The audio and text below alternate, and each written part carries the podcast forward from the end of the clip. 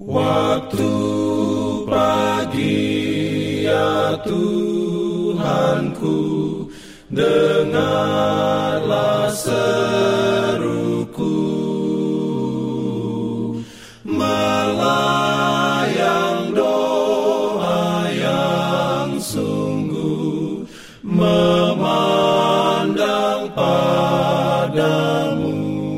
Selamat pagi pendengar Radio Advent Suara Pengharapan. Mari mendengarkan suara Tuhan melalui tulisan pena inspirasi Bersama Allah di waktu fajar. Renungan harian 29 Januari Dengan judul Pegang Teguh Firman Allah. Ayat inti diambil dari Titus 1 ayat 9 Firman Tuhan berbunyi, dan berpeganglah kepada perkataan yang benar, yang sesuai dengan ajaran sehat, supaya ia sanggup menasehati orang berdasarkan ajaran itu dan sanggup meyakinkan penentang-penentangnya. Diberikannya perlindungan dalam pimpinannya. Urayanya sebagai berikut. Tuhan sering kali menyatakan dalam pemeliharaannya bahwa tidak kurang dari kebenaran yang diwahyukan, yaitu firman Tuhan, yang dapat merebut kembali manusia dari dosa atau menjauhkannya dari pelanggaran.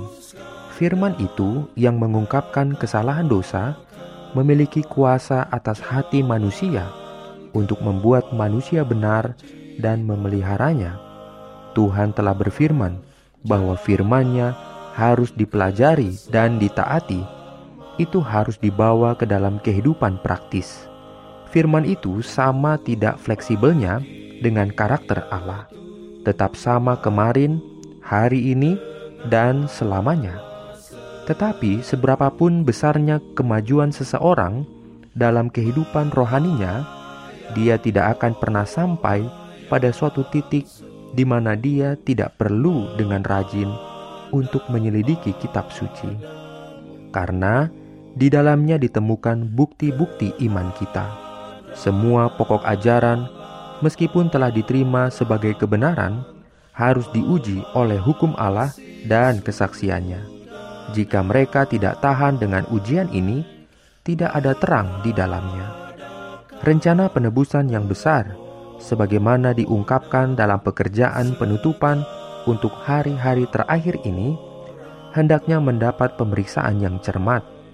Adegan-adegan yang berhubungan dengan bait suci di atas harus memberi kesan yang dalam pada pikiran dan hati semua orang, sehingga mereka dapat membuat orang lain terkesan. Semua orang perlu menjadi lebih pandai dalam hal pekerjaan penebusan yang sedang berlangsung di tempat kudus di atas.